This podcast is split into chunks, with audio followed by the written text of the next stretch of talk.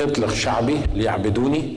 وقلنا في الأسابيع اللي فاتت إن الرب عايز يشوف شعبه حر الرب عايز يشوف شعبه آه، مش مقيد مش مربوط بأمور كتيرة تخليه تمنع عبادته.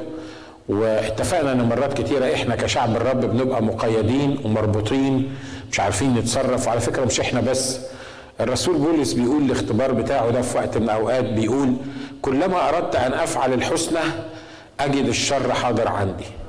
كل ما أحب أفعل الحاجة الجيدة ألاقي نفسي بصنع الشر الذي لست أريده. اياه أصنعه. مش الخير اللي أنا عايزه هو اللي بعمله. الشر اللي أنا مش عايزه هو اللي بصنعه. فواضح إن لو كان الرسول بولس اشتكى من الموضوع ده يبقى دي ممكن تكون شكوتنا كلنا. إن مرات كتيرة بيبقى جوانا إن إحنا نصنع الصلاح جوانا إن إحنا نصنع الحاجة المظبوطة جوانا إن إحنا نرضي الرب من كل قلوبنا لكن حاسين إن في حاجة مكبلانا حاسين إن في حاجة مقيدانا حاسين إن في حاجات مخليانا مش قادرين مش قادرين نعبد الرب بطريقة مظبوطة. حد بيحس الإحساس ده؟ ولا أنا بس متهيألي كلنا بنحس الإحساس ده في وقت من الأوقات. والرب كتب لينا بالذات عن شعب إسرائيل لما كان موجود في مصر وكان مستعبد في مصر وإزاي الرب أطلقه من إيد فرعون علشان نعرف إن لينا إطلاق لينا تحرير لينا قوة لينا نصرة الرسول بولس بعد ما اشتكى من الموضوع ده قال لكن أشكر الله بربنا يسوع المسيح ليه؟ لأنه بيقودنا في موكب نصرته كل حين في المسيح يسوع ويظهر بنا رائحته الزكيه. وقلنا إن حاجة مهمة في إطلاق الشعب إن في أرواح شريرة بتحاول إنها تقيدنا وبتحاول تخلينا ما ننطلقش في خدمة الرب وفي عمل الرب. وإبليس أقنع الناس حتى بتوع كليات اللاهوت على فكرة. أقنعهم إن مفيش حاجة اسمها أرواح مفيش حاجة اسمها شيطان دلوقتي مفيش حاجة اسمها شياطين. يقول لك أنتوا كل حاجة تحطوها على الأرواح كل حاجة تتكلموا على الأرواح. مش هنتكلم كتير في الموضوع ده لأن إحنا اتكلمنا فيه وقتلناه بحث إن إحنا بنعيش في عالم روحي وقلنا إن إحنا أرواح والملائكة أرواح والشياطين أرواح وحتى الله مكتوب عنه الله إيه؟ الله روح. فلو جه إبليس وفهمني إن مفيش حاجة اسمها أرواح شريرة الأيام دي مفيش حاجة اسمها مربوط أنا من أرواح شريرة يبقى دي شغلته لأن هو عايز يختفي عايز يختبئ مش عايز يخليني أكشفه علشان ما أعرفش إيه التفصيلات بتاعته. لأن الكتاب بيقول نحن لا نجهل أفكاره. وخلي بالك لما تعرف أفكار إبليس بيهاجمك إزاي؟ تفهم أفكار إبليس تفهم الروح اللي بيهاجمك تعرف تحاربه صح وتعرف تنتصر عليه. الكتاب بيقول في أفسس الستة لأن محاربتنا ليست مع لحم وإيه؟ ولحم دم إحنا مش بنتخانق مع بعضنا البعض. المصارعة بتاعتنا والمحاربة بتاعتنا مش لحم ودم. إحنا اخويا أنا بغضب منه ولا أختي بزعل معاها ولا بتخانق مع اللي جنبي ولا اللي ورايا. لا الموضوع أبعد من كده. الموضوع إن إحنا في صراع مع قوات الشر الروحية. في صراع مع أرواح شريرة بتحاول إنها تربطنا وتحاول إنها تقضي على حياتنا. اتكلمنا عن روح الفشل وفهمنا إزاي روح الفشل بيحاول يربطنا واتكلمنا عن روح الاكتئاب واتكلمنا المرة اللي فاتت عن روح فرعون. والنهاردة هنتكلم بسرعة عن روح من أسوأ الأرواح اللي بتحاول تتعبنا وهو روح الخوف. روح الخوف. كم واحد خاف في وقت من الأوقات من حاجة معينة؟ أنا مش عايز أقول كم واحد خايف دلوقتي لأن أنا عارف برضه إن نفس الايادي اللي ارتفعت وعلى فكرة اللي ما رفعش إيده ده مش معناه إن هو ما بيخافش مش معناه إن ما حصلتش حاجة في في حياته تخوفه.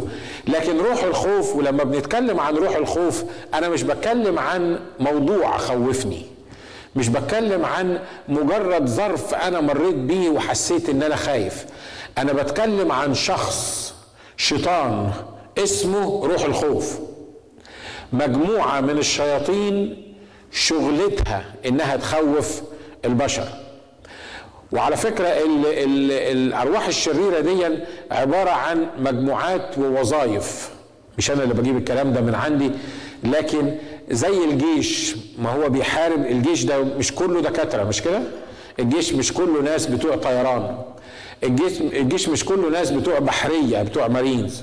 لا الجيش فيه أسلحة مختلفة.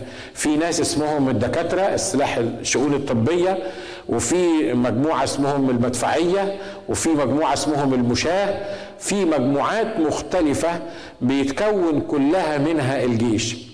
في سلاح يبدو إن هو مش مهم كتير. بيسموه في الجيش عندنا في مصر معرفش في البلاد العربية بيسموه إيه لكن في الجيش في مصر بيسموه سلاح الشؤون المعنوية. إيه سلاح الشؤون المعنوية دي؟ يقول لك لو كسبت الحرب معنويا لو كسبت الحرب نفسيا في الجنود اللي قدامك هتكسب الحرب. ليه؟ لأن الجندي البلد عشان تخليه يحارب زي مثلا ما الخميني عمل كده.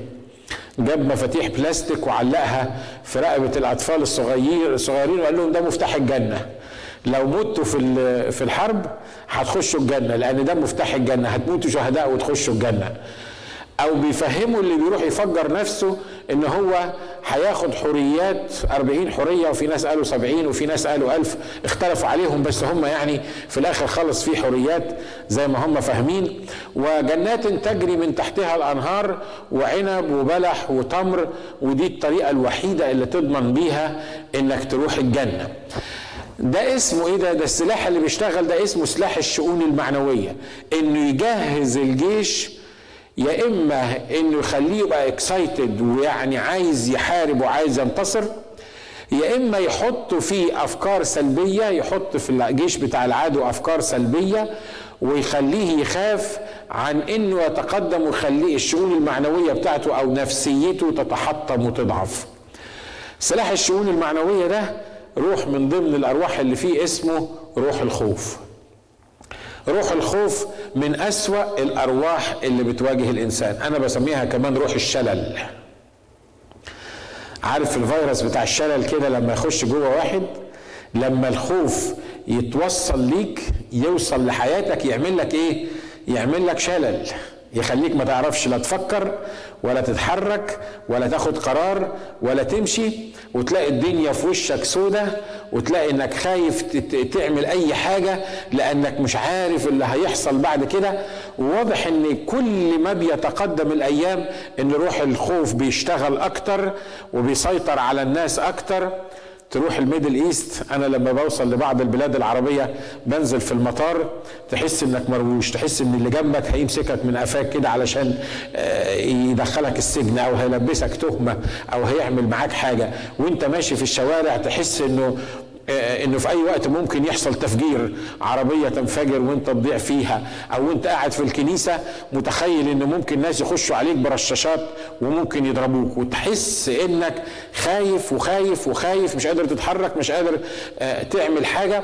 والعدو يشل تفكيرنا بالموضوع ده علشان ما نقدرش نعيش صح وعشان ما نقدرش نعبد الرب صح. على المستوى الفردي الصغير روح الخوف بيحاول يخوفني من كل حاجة. خوفني من بكرة. أنا عارف إن إحنا في الكنيسة بنقول لا إحنا ضامنين بكرة. أنت ضامن بكرة ويومي وأنت تدي راحة نومي. الترنيمة بتقول كده. وإحنا بنرنم it's okay لكن وأنت بتفكر تقول آه أنا كبرت. بكرة هيحصل إيه؟ الولاد هيخشوا الكلية إزاي؟ هدفع مش عارف اللي عليا إزاي؟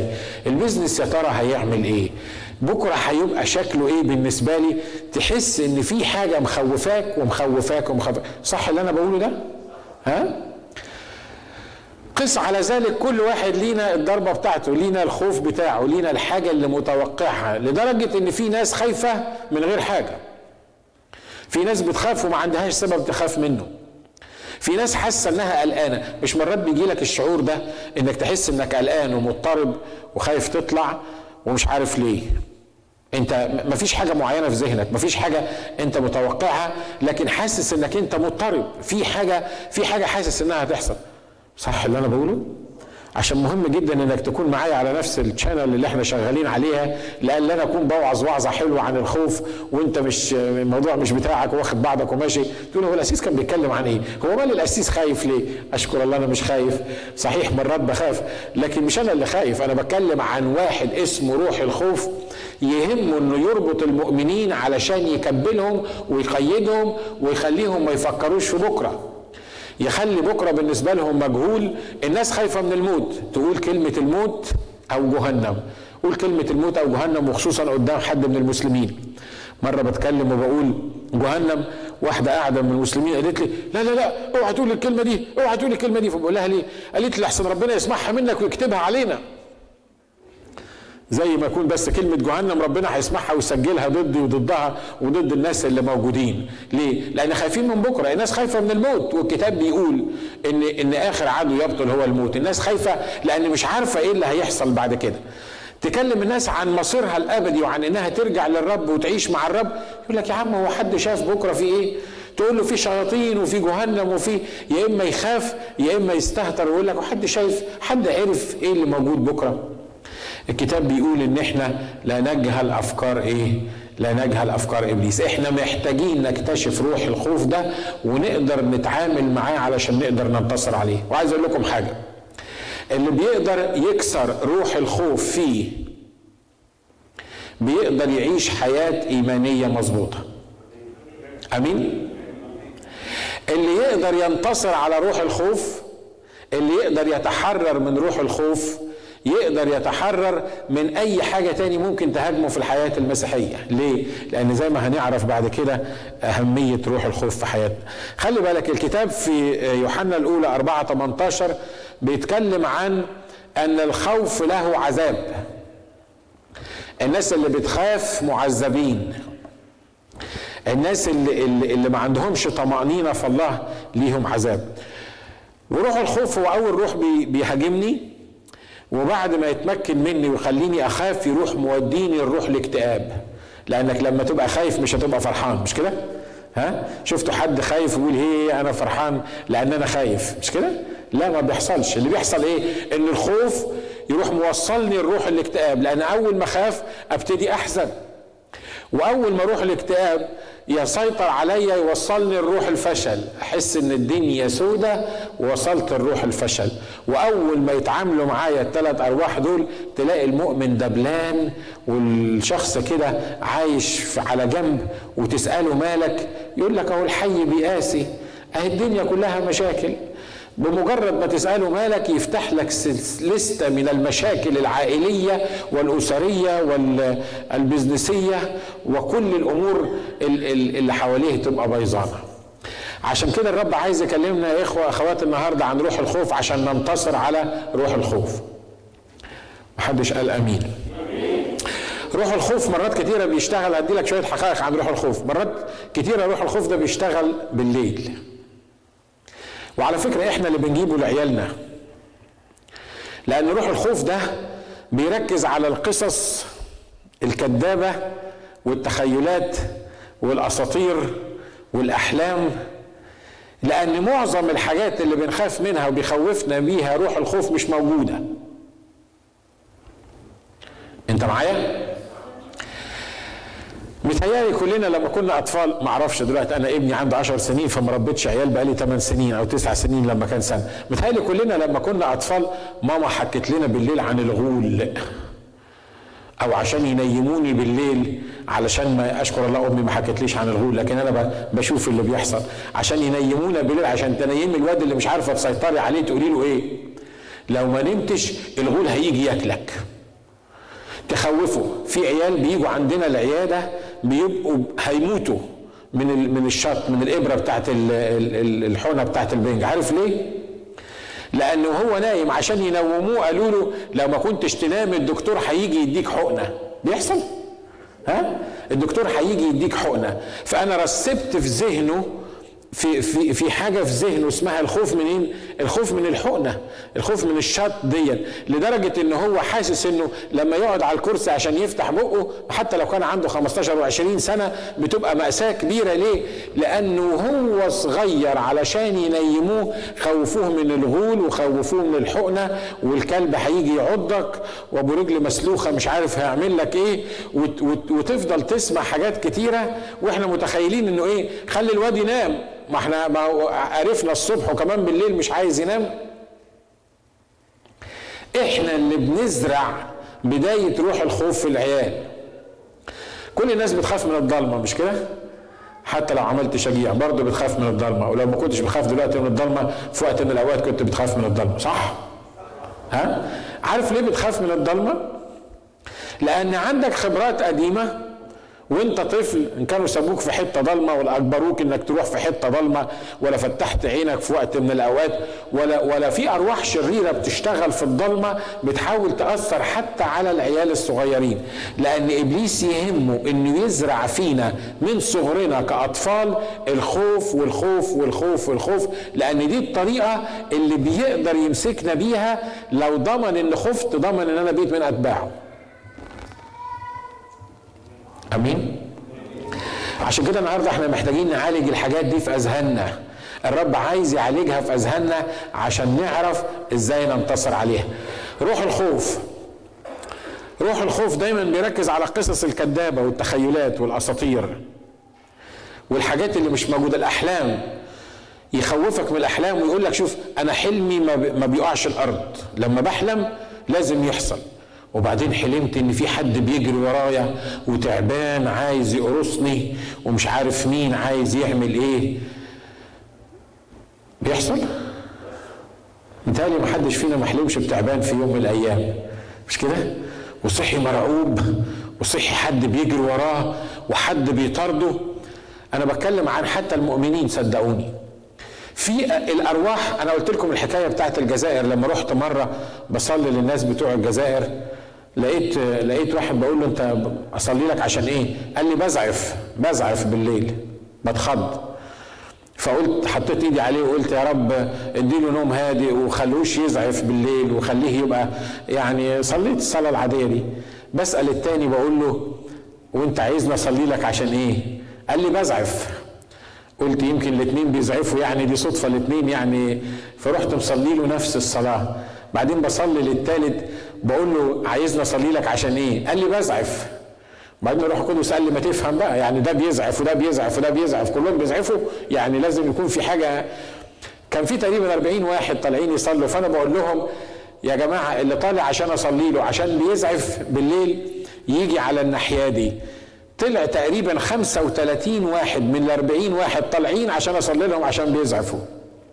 وهنا الروح القدس قال لي افهم في حاجة اسمها أرواح شريرة في حاجة اسمها روح الإسلام في حاجة اسمها روح الإرهاب. الناس دول بيقبلوا لأن كلهم مسلمين متنصرين.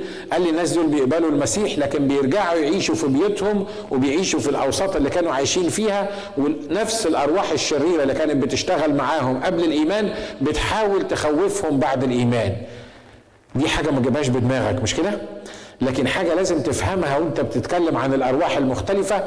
فقلت للناس تعالوا نصلي ونتعامل مع روح الخوف روح اللي بيخليك تزعف بالليل الروح اللي انت بيخليك ما تنامش. وعلى فكرة روح الخوف يهمه يشتغل في الضلمة لأنك لو كشفته هيبان.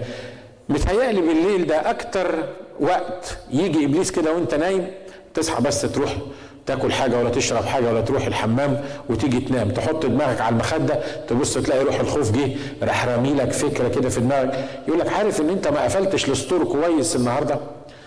أنا متأكد إن أنت ما شغلتش الألارم. الألارم ما اشتغلش. أهو أكيد في اتنين موجودين دلوقتي في الستور. أنا بقول لكم عن حاجات أنا أنا متأكد إنها إنها بتحصل. ويشككك في إنك عملت الألارم. أنت بتظبط الألارم بقالك عشرين سنة. عمرك ما نسيته ولا مرة. بس في الليلة دي جه وسفس في ودانك وقال لك الألارم ما ظبطوش الألارم بتاع العربية ما اتظبطش. أهو أنت راكن العربية في حتة مش مظبوطة. الأوتيل اللي أنت نازل فيه ده ممكن يجي واحد يخبط عليك. whatever أنا بكلمكم عن الحاجات اللي بتحصل كمان معايا.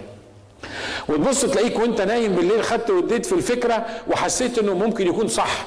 هو أنا هو أنا هو أنا ظبطت ال alarm ولا لا؟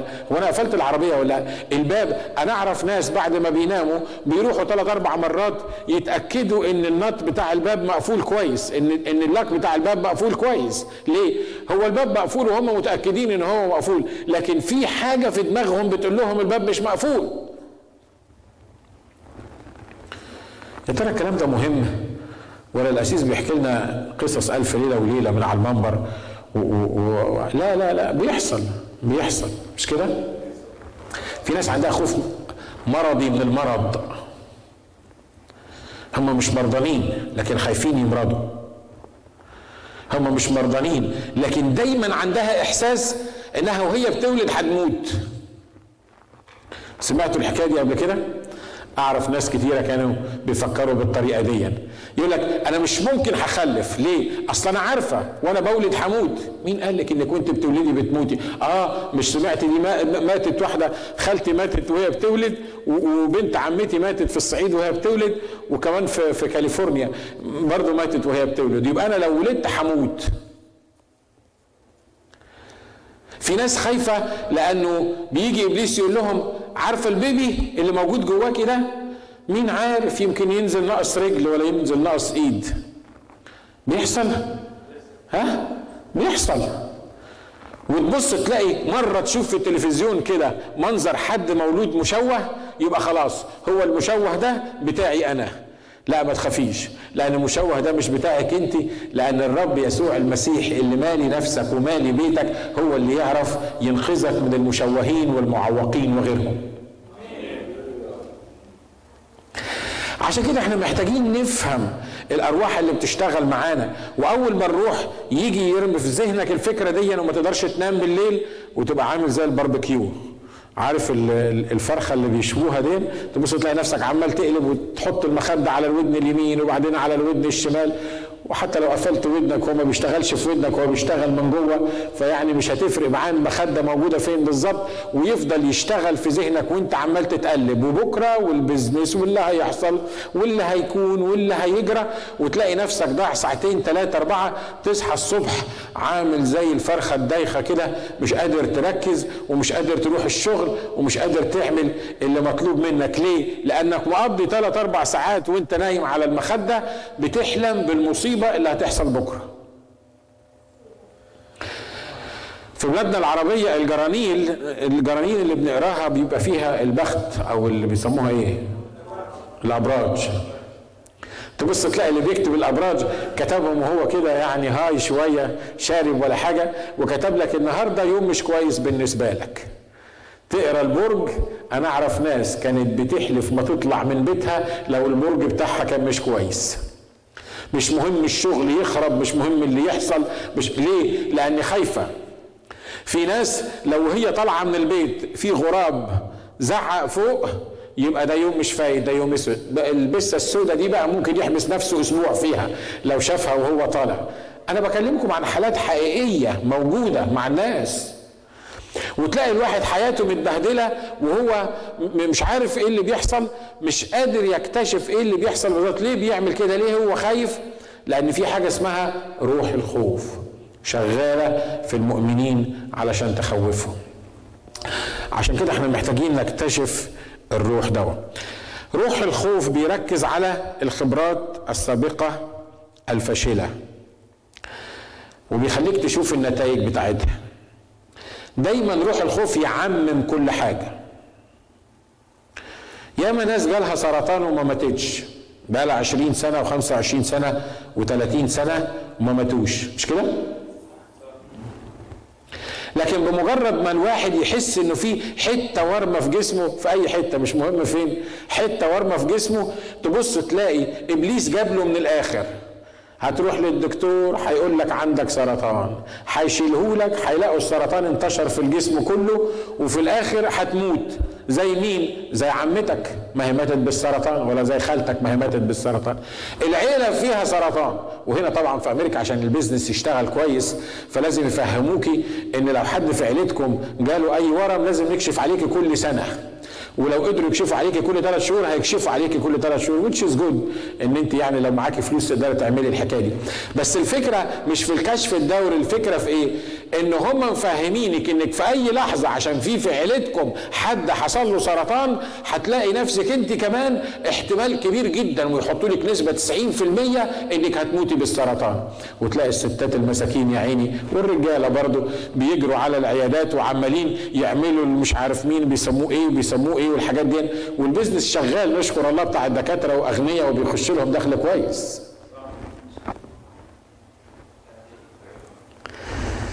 ده اسمه روح إيه؟ اسمه روح الخوف. الموضوع بتاع اطلق شعبي في عدد 13 لما موسى أرسل أمين في سفر العدد اصح 13 لما موسى أرسل الجواسيس في عدد 26 بيقول فصاروا حتى أتوا إلى موسى وهارون وكل جماعة بني إسرائيل إلى برية فران إلى قادش وردوا إليهما خبرا وإلى كل الجماعة وأروهم ثمر الأرض. وأخبروه قائل وقالوا قد ذهبنا إلى الأرض التي أرسلتنا إليها وحقا أنها تفيض لبنا وعسلا وهذا ثمرها. غير أن الشعب الساكن في الأرض معتز والمدن حصينة عظيمة جدا وأيضا قد رأينا بني عناق هناك. العمالقة ساكنون في أرض الجنوب والحسيون واليبوسيون والأموريون ساكنون في الجبل والكنعانيون ساكنون عند البحر وعلى جانب الأردن. لكن كالب أنصت الشعب إلى موسى وقال إننا نصعد ونمتلكها لأننا قادرون عليها. وأما الرجال الذين صعدوا معه فقالوا لا نقدر أن نصعد إلى الشعب لأنهم أشد منا. فأشاعوا مذمة الأرض التي تجسسوها في بني إسرائيل قائلين الأرض التي مررنا فيها لنتجسسها هي أرض تأكل سكانها. وجميع الشعب الذي رأينا فيها أناس طوال القامة. وقد رأينا هناك الجبابرة بني عناق من الجبابرة. فكنا في أعيننا كالجراد وهكذا كنا في إيه؟ في أعينهم. خلي بالكم لو إحنا هندق في كل كلمة قريناها هتشوف الكذب بتاع الناس دول. بيقول لك هذه الأرض تأكل سكانها. هم قعدوا كام سنة يعني في الأرض عشان شافوا الأرض بتأكل سكانها؟ يعني إيه الأرض بتأكل سكانها؟ حد فاهمها؟ أنا مش فاهمها حكاية الأرض بتأكل سكانها دي. يعني يعني الأرض دي متوحشة الناس دي عايشة على غول مثلا بيأكل السكان بتاعه. الحاجة الثانية بيقول لك إيه؟ وجميع الشعب الذين رأينا فيها أناس طوال القامة. مفهومش واحد قصير؟ شفت شعب كلهم طوال؟ مفهومش واحد قصير؟ مفهومش واحد في مستوانا كده في في الطول بتاعنا؟ أنت واخد بالك روح الخوف بيعمل إيه؟ روح الخوف يعمم لك الحقائق يخليك تقتنع بحاجات يقول لك الأرض اللي هناك دي دي بتاكل سكانها. جبتها منين العبارة دي؟ شفتها فين وهي بتاكل سكانها؟ ما حدش ما حدش عارف.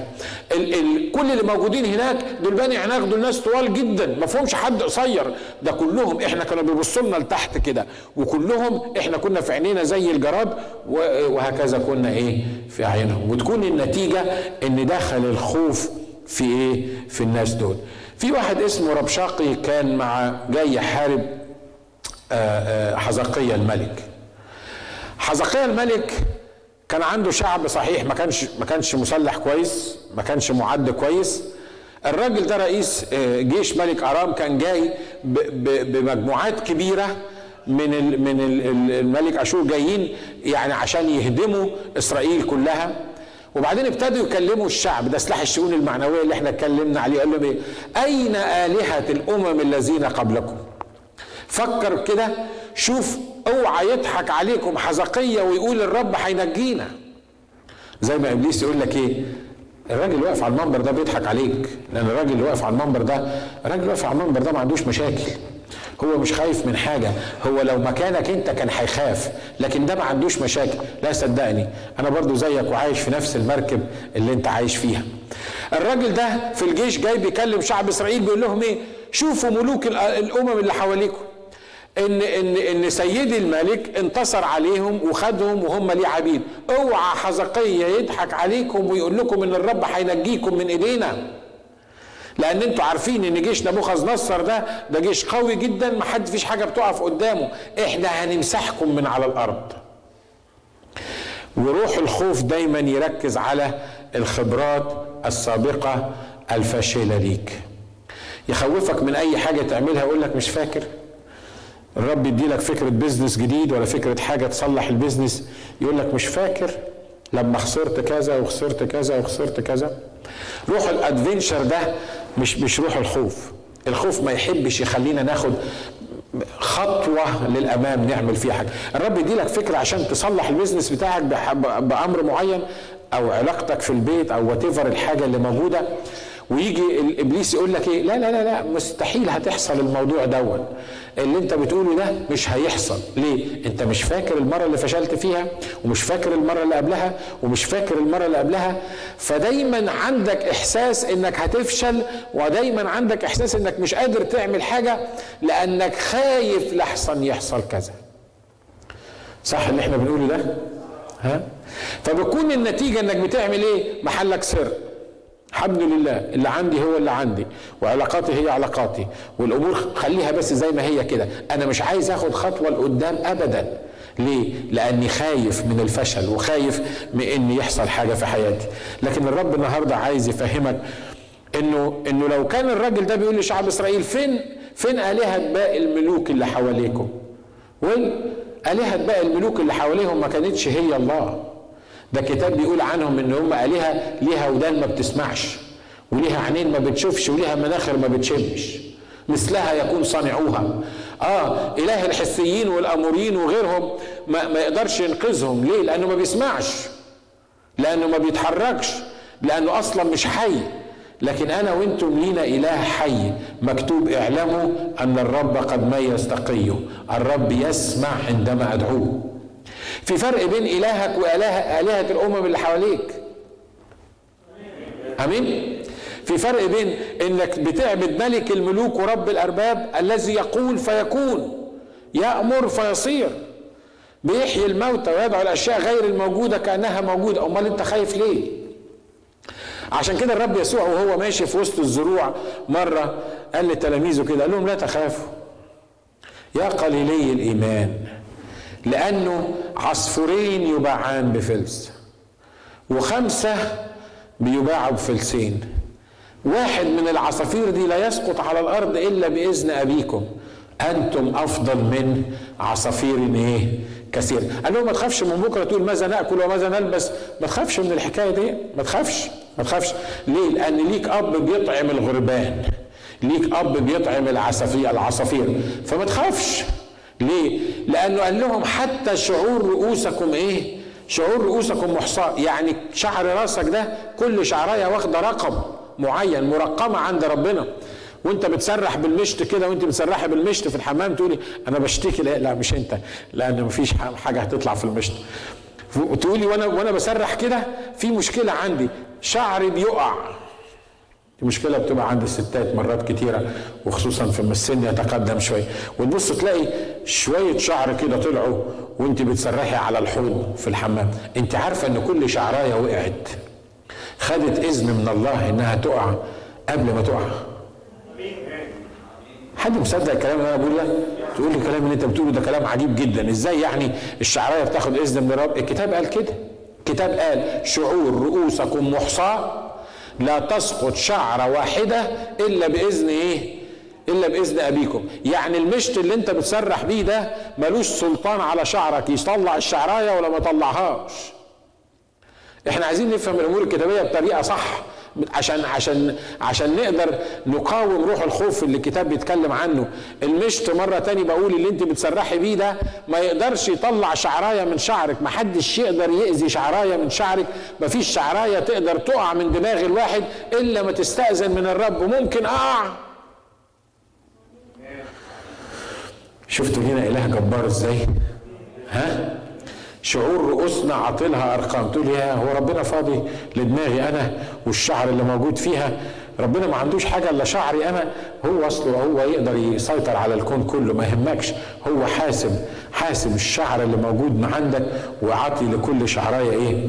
وعاطي لكل شعرايه رقم. روح الخوف دايما بيركز على الخبرات السابقة. خلي بالكم روح الخوف بيقتل روح الإيمان. أمين؟ في صراع مستمر بين روح الخوف وروح إيه؟ وروح الإيمان. التلاميذ كانوا موجودين مع الرب في المركب والمركب ابتدت ال ال الأمواج تخبط فيها والمركب كانت هتغرق وراحوا صحوه قالوا له أما يهمك أننا نهلك؟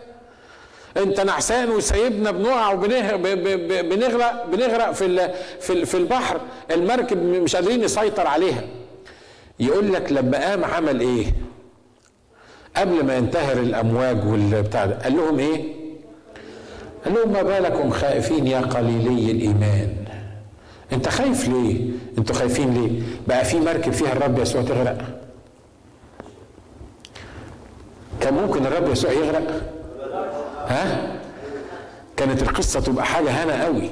هو جاي في دينا وآخر القصة بتقول إيه؟ وركب يسوع المركب وكان ماشي وهجت عليها البحر راحت المركب غرقت ويسوع غرق. ده ما ينفعش.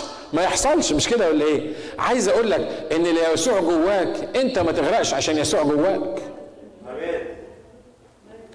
لما يكون الرب يسوع جواك واخد منك سفينة الأمواج ما تقدرش تعمل فيك. هتخبطك؟ آه. هتخوفك؟ ممكن. هتعاني؟ ده ده هو وعدنا بكده إن في العالم سيكون لكم ضيق لكن خلي بالك المركب اللي فيها الرب يسوع ما تغرقش. ما تقدرش الأمواج تغرقها. ما يقدرش البحر يتغلب عليها. ليه؟ لأن الرب يسوع ما يغرقش. لأن الرب يسوع ما, ما, ينفعش إن هو يغرق. عشان كده روح الخوف دايما ضد روح الإيمان. والاثنين بيتصارعوا مع بعض. وإنت اللي بتحدد إن هو اللي يكسب. لو جيت في صف روح الإيمان ووثقت في شخص الرب يسوع المسيح وبقى عندك إيمان حقيقي في شخص الرب يسوع المسيح إنه موجود جواك وإن المركب بتاعت حياتك لازم هتوصل للمينا بسلام لأن الرب يسوع المسيح فيها المركب بتاعتك توصل بسلام.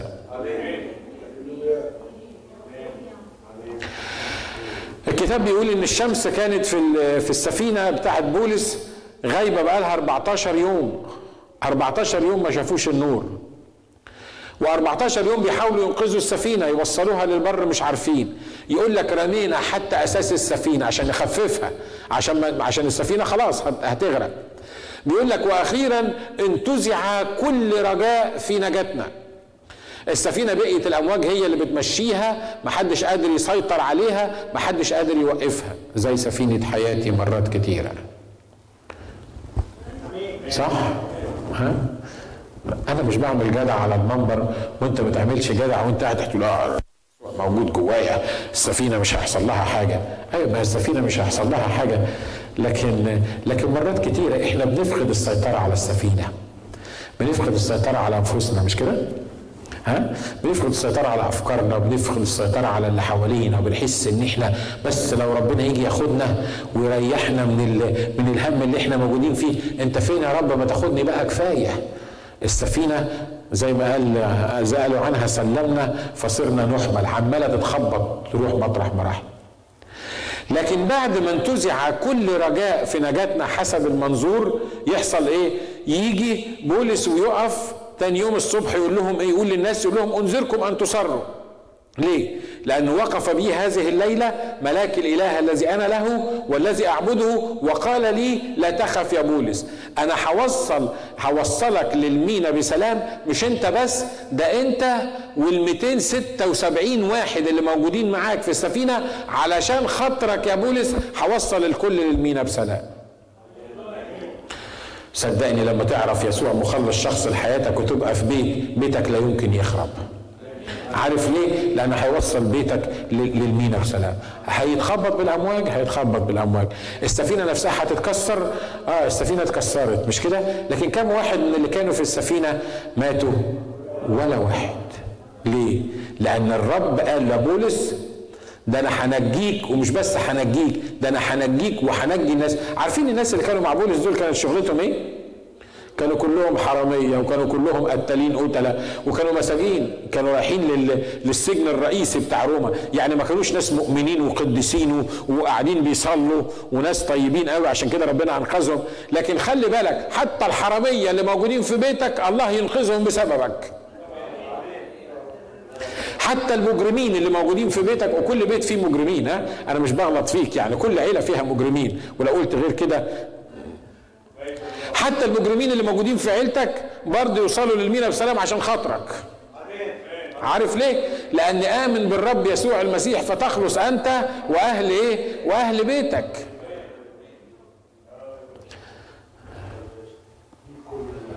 أمال إحنا خايفين ليه؟ أمال أنت يا ناجي خايف ليه؟ مرات كتيرة بتخاف ليه؟ روح الخوف بيحاول يقتل روح الايه؟ الإيمان. هنا في المثل اللي إحنا فيه 12 واحد راحوا يتجسسوا الأرض. 10 رجعوا قالوا إيه؟ قالوا مستحيل. ده الأرض بتاكل سكانها زي ما قرينا ومستحيل هنوصل مستحيل هناخدها. اتنين بس قالوا إيه؟ قالوا لا نحن قادرون على امتلاكها بالله. ليه؟ لأن الله في صفنا لأن الله معانا. لأن الله حارب عننا قبل كده وإحنا طالعين من مصر حارب عننا وإحنا وإحنا في البرية حارب عننا وإحنا بنمتلك الأرض حارب عننا. لما حصلت معاك مشكلة زمان حارب عنك وأنقذك منها. لما حصلت مصيبة في حياتك في حياتك الرب حارب عنك وأنقذك منها. وسينقذنا أيضا زي ما بيقول الكتاب.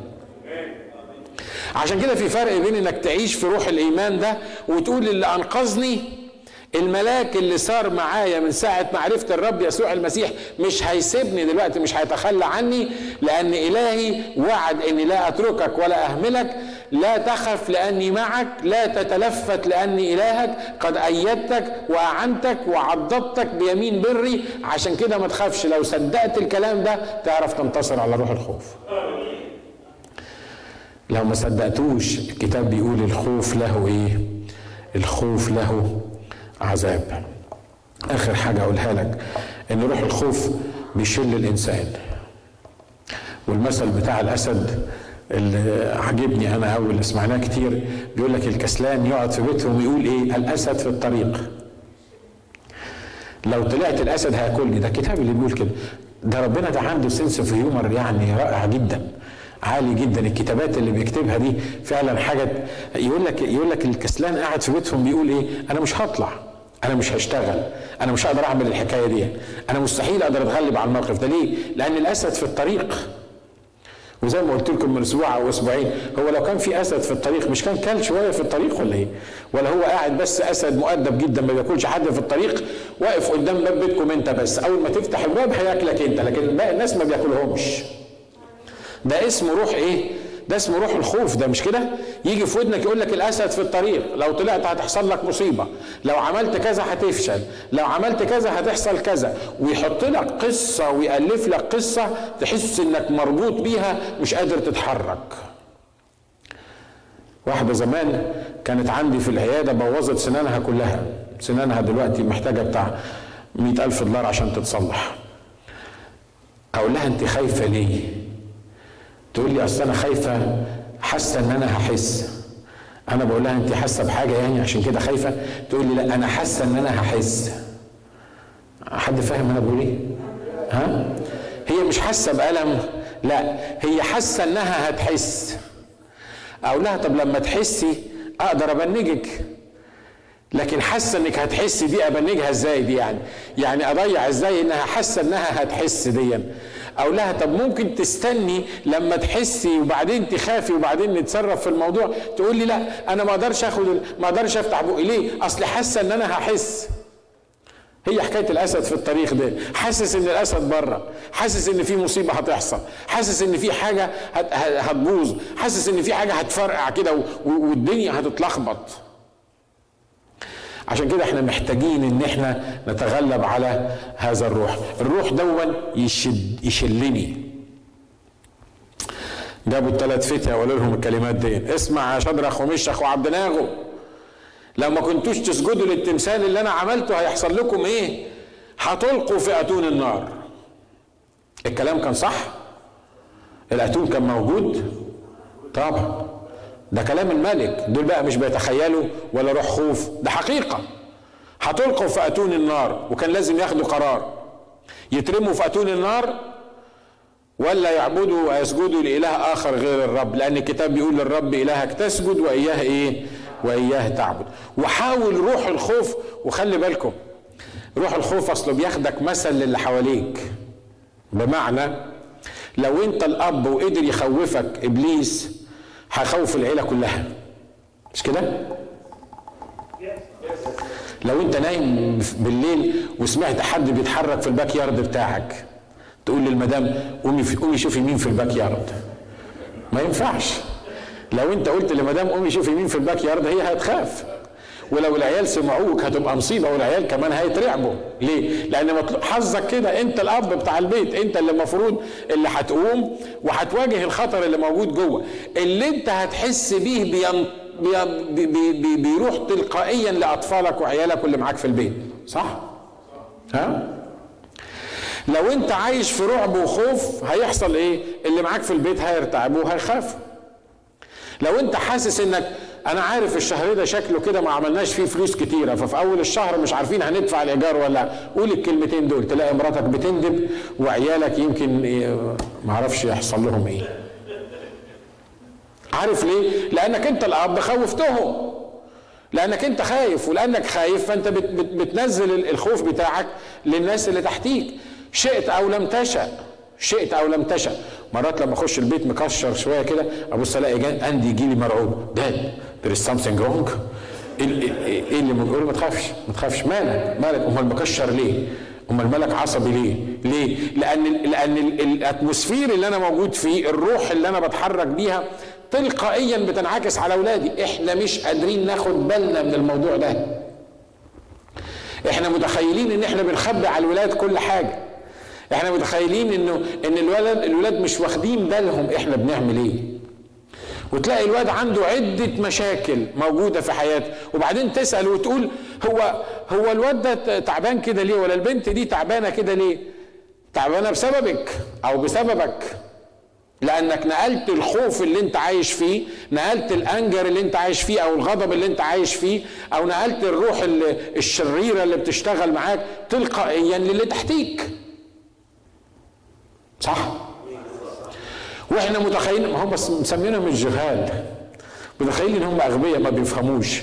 هم مش مهم يفهموا كل حاجة لكن حتى الاطفال أنتوا عارفين إن الأطفال في بطون أمهاتها بتحس بال... بال... بالسبيريت بتاع الأم وبتحس بال... باللي بيحصل مع الأم؟ انت عارفة إنك لما تخافي ده بيأثر على البيبي اللي موجود جواكي؟ حد يصدق الكلام اللي إحنا بنقوله ده؟ ها ودي ما هياش بس مجرد حاجة علمية لكن دي حاجة روحية ليه؟ لأنه ده كيان واحد الأم اللي فيه اللي عندها طفل أو أو اللي جابت طفل أو اللي جابت كبير ده كيان روحي واحد لما أفتح الباب للخوف بطريقة معينة تلقائيا لازم يجي للي تحتية. تترموا في النار أنا بتعجبني الإجابة بتاعتهم. قالوا له اسمع يا نبوخذ نصر. كده على طول. أنت فاكر نفسك إيه؟ انت فاكر نفسك ان انت اللي معاك امرنا؟ إحنا عارفين ان في اتون نار وعارفين ان النار هتحرقنا دي نار عارفين ان إحنا هنموت محروقين. لكن لا يلزمنا أن نجيبك عن إيه؟ عن هذا الأمر. ليه؟ لأن لينا إله يقدر ينقذنا من يدك. دول اتغلبوا على روح الخوف مش كده؟ ها؟ غلبوا على روح الخوف. روح الخوف عايز يشلك مش عايزك تعمل حاجة معينة. ياما روح الخوف في الشرق الأوسط وقف ضدنا عن إن إحنا نعمل حاجات كتيرة جدا.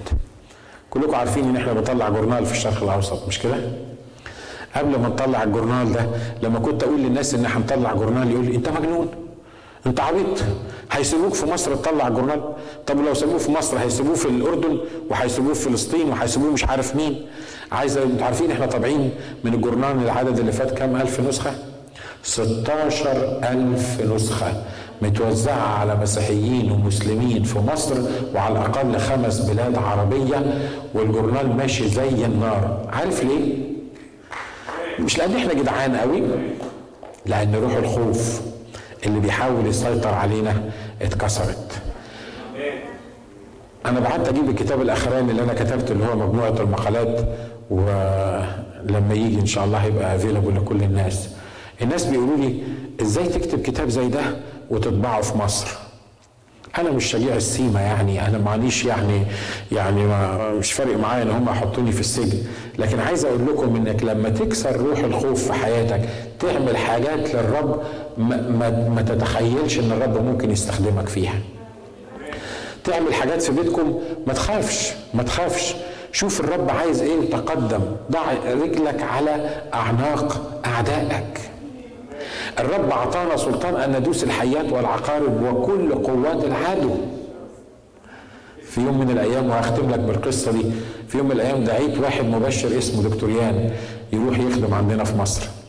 كان المفروض يوعظ في بلد اسمها بني سويف. بني سويف دي مدينة صغيرة ومعروفة يعني. وبعدين جاني تليفون في الليلة اللي قبل ما يروح دكتور يعني كنا تاني يوم رايحين نعمل الاجتماع وجاني تليفون بيقول لي يا أخ ناجي ما تجيش بكرة بني سويف أنت ولا دكتور يان لأن أنتوا الاثنين هتحطوا تحطوا في السجن. ليه؟ المباحث عندنا مباحث الأمن قالوا إن الاجتماع ده مش هيتعمل ولو ناجي يوسف نزل بني سويف هيتحط في السجن. مرة تاني أنا مش بعمل جدع قدامك على المنبر لكن هو الله اللي بيدي الشجاعة وبيدي القوة لأن أنا زيك بالظبط أنا مانيش أحسن منك في أي حاجة من الحاجات. فبقول للمسؤول في بني سويف قلت له طب وبعدين نعمل إيه؟ قال لي اخ ناجي أرجوك أوعى تيجي بكرة أوعى تنزل بني سويف أوعى تنزل بني سويف. لا أنت ولا دكتور يان قلت له طب والناس اللي إحنا دعيناهم والآلاف اللي جايين والمكان اللي أعديناه؟ قال لي هنعمل كل الترتيبات عاملين كل الترتيبات هبعت مش عارف لمين يقفل المكان وهبعت مش عارف يعمل قلت له. طب بقول لك حاجة اديني فرصة أصلي وبعدين أرجع لك تاني. كنت قاعد في زيارة فقلت للناس اللي, اللي أنا قاعد عندهم قلت لهم بقول لكم إيه؟ محتاجين نصلي. ليه؟ لأن بكرة لو رحت بني سويف هيتقبض عليا. والراجل الضيف بتاعنا هيتبهدل. قعدنا نصلي. وإحنا بنصلي كده الرب قال لي روح بني سويف. ولا يهمك من المباحث ولا يهمك من من البوليس. وخد الراجل معاك والاجتماع هيتعمل ومحدش هيقدر يعطله. حلو إنك توعظ من على المنبر. لأن سهل. مش كده؟ لكن لو تاني يوم هتقطع التذكرة وهتنزل على الرصيف تلاقي واحد من البوليس مستنيك يمسكك يحطك في الحجز. ده موضوع تاني. ده ما توعظش بيه بقى. يعني ده يعني تعمله أو ما تعملوش. اتصلت بالأخ قلت له وقف كل الترتيبات اللي أنت عملتها. أنا جاي بكرة بني سويف وبكرة الاجتماع هيتعمل ومش هيبقى فيه أي مشكلة. قال لي أخ ناجي ده المسؤول الكبير بتاع البوليس اللي موجود في بني سويف هو اللي قال لي لو ناجي نزل هنا هيتقبض عليه ودكتور يان ما يجيش. قلت له اسمع لما يكون حتى رئيس الجمهورية بتاعنا هو اللي قال كده أنا الرب قال لي روح. خلي بالك مش تهور مش حاجة تطلع في دماغك لكن حاجة الرب يقول لك اعملها. نزلت تاني يوم طبعا أول ما نزلت لقيت إن في ناس مستنياني. ليه؟ لأني بتحدى السلطات. وراحوا واخديني وحاطيني في مكتب العميد الراجل الكبير على كتفه كده نص كيلو نحاس وهو قاعد قدامي وقاعد على كرسي كبير كده وهو ضخم. وأنا طبعا الكلام ده كان يمكن من من 20 سنة. فكنت أنا قدامه قاعد زي الجراد. عارف الجراد بتاع اللي الكتاب قال عنه ده؟ بس أشكر الله ما كنتش حاسس نفسي جرادة قدامه. وبعدين وإحنا قاعدين فبص لي كده قال لي إحنا مش قلنا الاجتماع ده يتلغي؟ أنا أبقى غبي لو خليتك عملت الاجتماع ده. لما واحد عميد بيقول لك أبقى غبي لو خليتك عملت الاجتماع هتقول له إيه؟ خلاص أسقط في يدك يعني. فهو بيقول لي أبقى غبي لو خليتك عملت الاجتماع ده. إحنا كان المكتب بتاعه على الرصيف بتاع القطر والقطر معدي القطر اللي جاي فيه الضيف. وراح القطر شادد السرينة بتاعته فقال لك آه. فأنا لقيت نفسي بقول له كده. قلت له اسمع يا باشا. قال نعم. قلت له أنا ما ارضاش إنك تبقى غبي. بص أنت تبعت حد الاجتماع يقفله.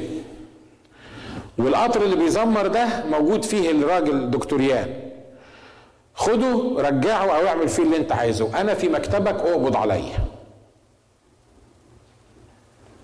لما تقول لظابط بوليس ده كده يعمل إيه؟ أنا لو ظابط بوليس هجيب لك واحد من العساكر أقول لهم علموا الواد ده لما يتكلم معايا يتكلم معايا بأدب. وانتوا عارفين هيعلموني إزاي يعني؟ مش هياخدوني أوتيل خمس نجوم يعني. عارفين اللي حصل إيه؟ أمام الرب. وأنا بقول كده المجد الرب لأن ده ليس بالقوة ولا بالقدرة بل بروحي قال رب الجنود. بعد ما قلت له الكلمتين دول راح رجع على الكرسي كده وقال لي إيه؟ طب أنا هخليك تعمل الاجتماع ده تحت شروط. خلي بالكم من الجملة اللي قبلها كانت بتقول إيه؟ أبقى غبي لو خليتك تعمل الاجتماع. دلوقتي بيقول لي هخليك تعمل الاجتماع. طبعا أول ما قال لي كده أنا عرفت إن الرب انتصر وخلصت العملية. أي شروط هيقولها it's okay okay. الشروط بقى بتاعته كانت إيه؟ عشان تعرف إن لما الرب يغير دماغ الملوك أو الرؤساء يغيرها في لحظة ويخليه يطلع نفسه غبي لأنه الراجل بيقول لي أنا هبقى غبي لو خليتك عملت الاجتماع ده. الجملة اللي بعدها أنا هخليك تعمل الاجتماع ده. شفتوا كان غبي إزاي؟ قال لي هخليك تعمل الاجتماع بس ما تحطش ميكروفون في الشارع. إحنا بنحط ميكروفونات في الشارع؟ عمرنا ما حطينا ميكروفون في الشارع. أنا طبعا عملت نفسي بقى ان ده شرط يعني أنا متنازل. أنا كنت يعني فقلت له ماشي يا باشا.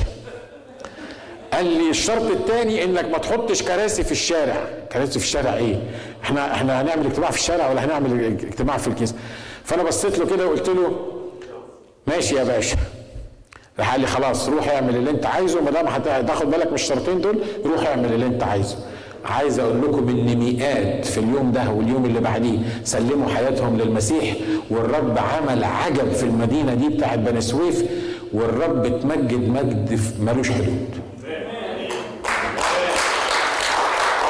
عارف القصة هي إيه؟ عارف القصة هي إيه؟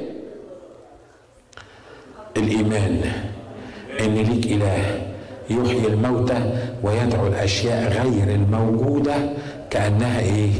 كأنها موجودة. خلي بالك يا إما تحط عينيك على ظروفك يا إما تحط عينيك على الرب. ما فيهاش فصال ما فيش ما فيش طريق تاني. ما تقدرش تمسك العصاية من النص ما تقدرش تبص شوية للرب وشوية لظروفك. لما الرسول بطرس عمل الحكاية دي بص شوية للأمواج وبص شوية للرب. كانت النتيجة إنه حصل له إيه؟ راح نازل. الرب قال له يا قليل الإيمان لماذا شككت؟ أنت قلت لي تعالى مش على المية ومشيتك على المية. عايز إيه تاني؟ وإحنا كم مرة الرب مشانا على المية؟ كم مرة أنقذنا من حادثة وكم مرة كم مرة عمل معانا معروف وكم مرة بعد ما خلصنا وعرفنا الرب مخلص شخص لحياتنا أحسن إلينا وشفانا وحررنا وأغنانا وكسانا. كم مرة عمل معانا الحكاية دي؟ عشان كده عينيك على حتة من الاتنين يا إما على الرب يا إما على ظروفك. يا إما على الرب يا إما على المشكلة بتاعتك. يا إما على الرب يا إما على روح الخوف اللي مسيطر عليك مخليك مش قادر تتحرك. والثلاثة دول لما قالوا للملك ما يهمناش إحنا لغاية النهاية مش هنسجد للتمثال بتاعك. عايز ترمينا في النار؟ ارمينا في النار. كتاب بيقول إن الملك اتعفرت. إزاي تقولوا الكلام ده للملك؟ حد يرد على الملك الرد ده؟ قال لك سخنوا الأتون سبعة أضعاف. أنا هو ضعف واحد يا جماعة ده نار. يعني ضعف واحد من اللي هو بتاع هيحرقهم وخلصنا مش كده ولا إيه؟ سبع اضعاف هتعمل إيه؟ يعني هتشويهم أكتر؟ ما هو يعني يعني سبع أضعاف سخنوه سبع. يقول لك سخنوه سبع أضعاف لدرجة إن الناس اللي رموا شدرخ ومشخ وعبدناه في النار حصل لهم إيه؟ اتحرقوا الناس اللي بره اتحرقت لكن اللي جوه كانوا بيعملوا إيه؟ يقول لك كانوا بيتمشوا في النار مع الرابع الشبيه بابن الآلهة.